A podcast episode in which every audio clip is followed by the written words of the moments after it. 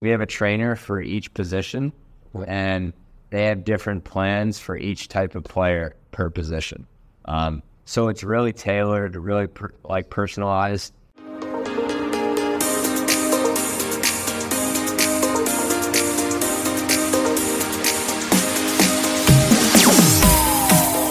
Another incubator special coming your way. We met Yogi Mandhi. She was great on her show here to kick us off. And now we're bringing on Harry on this bonus series on that entrepreneur show. Harry, thanks for coming on. Yeah, thank you. I had the chance to sit next to him in our workspace here at the Lowth Center. I've learned a lot about what he does, and I think he's up to a lot of great things. I was a baseball player, so I didn't play lacrosse, so I'm learning a lot from him. But Harry, share your story and what led you to entrepreneurship. Yeah. So I was always somebody that had a really good work ethic. Um, and when lacrosse ended, I uh, I had another year to come back. Um, so I kind of went into the master's program for entrepreneurship. You know, didn't know anything about entrepreneurship. Um, I kind of just used it to play another year, using my COVID year to play lacrosse again. Right. And then after that, I, uh, you know, our first class was like kind of all ideas, you know, um, just talking about kind of what being an entrepreneur is like. And, you know, I slowly kind of realized that, you know, the nine to five setting wasn't for me. Um, and then I started kind of brainstorming ideas and, you know, being in the sport of lacrosse, uh, a big need, you know, always trying to solve a problem, right?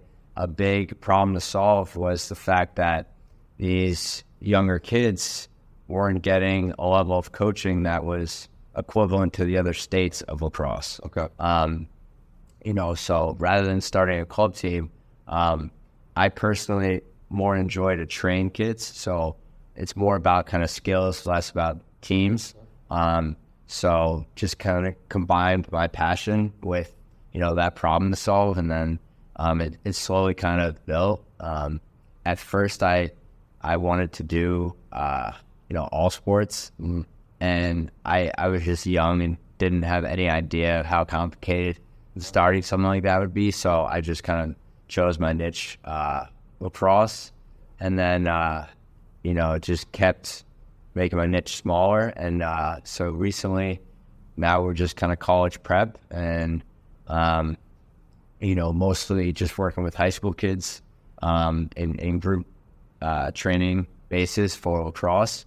Um, and then recently, we slowly started incorporating kind of strength and conditioning, um, and then uh, working on something right now that kind of helps more on the mental side. So for any kid that you know stresses himself out a little too much or uh, lacks self confidence when he gets on the field, uh, which is definitely different than the skill training. Because um, I know kids who uh, are the cockiest kids ever and walk around on the field um, like they own it, but aren't very good. And I know kids who are naturally very, very talented um, and are skillfully way better than those kids, but don't believe in themselves when they get on the field. So uh, we're excited to try to kind of work that that issue out and that training out. You mentioned a lot of good things. We heard passion. We heard about niching down, something I struggled with in the beginning with speaking.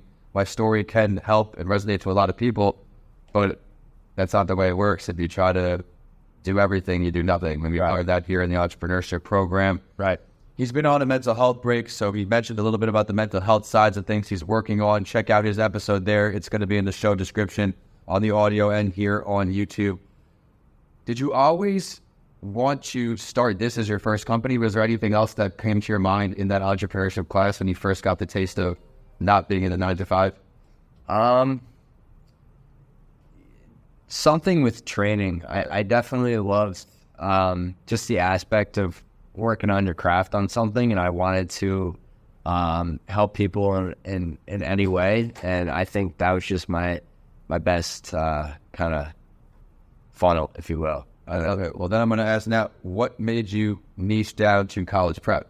You mentioned you had the big ambitions, you were going to go for all the sports. Yeah. And you went to Lax, then you said we're going college prep. What was intriguing about that for you? Yeah, um, I think our price points were uh, were undesirable for younger kids who just wanted to go out there and have fun. Right. And I think some parents were mistaken with, you know, the the in depth and detailed training that we do, like we, if you're Let's about that exactly. Let's talk about that in-depth training. yeah, yeah. So so basically, um, there's a lot of different aspects to lacrosse, a lot of positions. Um, so um, and yeah, I, I mean, it's been great. We, we we've got a great staff. Um, a lot of the better players and motivated players that came out of University of Tampa um, have kind of joined in on, on what we're doing. Um, recently, you know, my one of my good buddies, Colin White, he he's been helping on the operations side, um, and, and was is definitely going to be kind of a co-owner for us and and help build our brand. Um, but yeah, very very detailed training. Um, we really like to kind of analyze and evaluate day one on on what they need, and you know let parents know and let the players know on kind of our path that we envision for them, um, because you know we do think that players don't really know how to approach off season the right way, and I mean mainly in sports, I think that's an issue. Um, but yeah, I mean that's that's that's where we're tackling right now. I love the custom approach. It's not a one size fits all. You're making this unique, so it actually works for these players. I really commend that. You also highlighted building a team, surrounding yourself with people you trust. You're using your network, some guys you trusted while you played.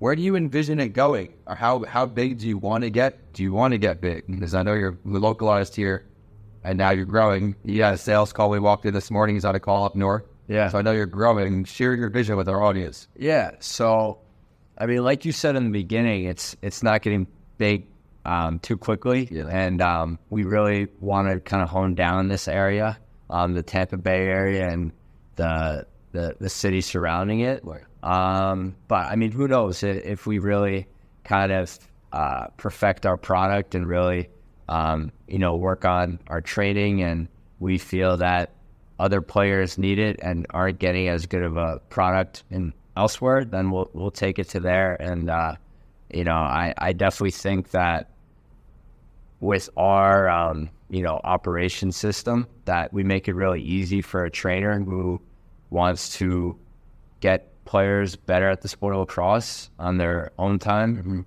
So, um, kind of how I bring people on is obviously uh, right now there's not enough money to do it full time. So anybody who who wants a side hustle, right, like that, the 40 hours a week. If somebody wants to do 60 hours a week of work and they want 20 hours extra or 10 hours extra, you know, come use kind of our system um, to do that, and, and it kind of provides the perfect side hustle um, for ex lacrosse players who have a working job. Coming out of lacrosse in college, what is the next level? Is there is the next step, right? Where how often do people go from lacrosse? Yeah, so it's it's very uh, difficult to play pro lacrosse. Um, not only are just like the the elite of the elite, um, obviously for any sport, but what makes lacrosse different is that number one, um, you know the the the lead uh, guy in lacrosse, Paul Rabil, who started the the the PLL, the Premier Lacrosse League. Um, there's not a lot of teams on it. I think there's only about like six right now. So many roster spots in into six times 20, 20 guys? so 120 players. Um, you know, I'm not I'm not sure how many players there are in in, in college lacrosse, but you know, just just you know, yeah, yeah. So um, definitely super hard, and uh, not only it's not like going from college to pro in terms of 120 players. It's like there's only you know two three spots per team. So now you're looking at like like 15, 20 guys um, to the to the league. So Maybe a half percent guys move on, but exactly. you're finding a way to continue your passion, to stay in the field you love, the game you love, turning it you have a career. Where do you see yourself expanding if lacrosse gets so big and you want to get to that next sport? I know you wanted to do a bunch and you're ambitious. What would that next sport be? Um, I, I mean, They've gone to that yet, yeah. So I have, um, because at the end of the day, uh, you know, as much of uh, I am a lacrosse guy and very passionate about the sport of lacrosse. For me, I think my bigger passion is just training, um, just training in general. Like, you know, post lacrosse, working out really wasn't for me, and I, I wanted to train for something. Um, and you know, I kind of found boxing, and and boxing, like I told you, has, has been kind of my new passion in my own sense. In my own sense, sorry. Um, but yeah, so a sport that we're looking at right now would probably be softball. Um, we think that a lot of players out there, but um, we don't think anybody has really committed to it um, professionally as a as a training service. And you know, who knows any other sports? But yeah, I love it. that's basically where we're at. I mean, who knows if I still be boxing a part of it too? Yeah, his passion keeps branching out himself. He's touched on a lot today. Niching down again, surrounding yourself with a good group of people, people you trust to bring this mission on. Who's complementing his weaknesses and strengths. You're focused on one area now. It looks like they're bringing on maybe a co-owner, so that's really really cool. That's exciting. I appreciate you coming on, Harry. Yeah. It's been a lot of fun to talk with you. Thank Where you. can we find you online? Where can we find your website? So, so all that good stuff. So our website, premierplayerdevelopment.com. Um, on Instagram, it's just Premier Player Development. Um, and it's, yeah, I, I think Instagram and, and our websites are our best uh, line of communication. So All right. Well, thanks again, everyone. Be sure to check all of that great stuff out online. We are at that Entrepreneur Show on all social media. At Vincent De Lanci on all for myself and on YouTube. Be sure if you're listening to this show to head to YouTube to watch the video that we recorded here here at the Lowth Center. You see the beautiful background behind us.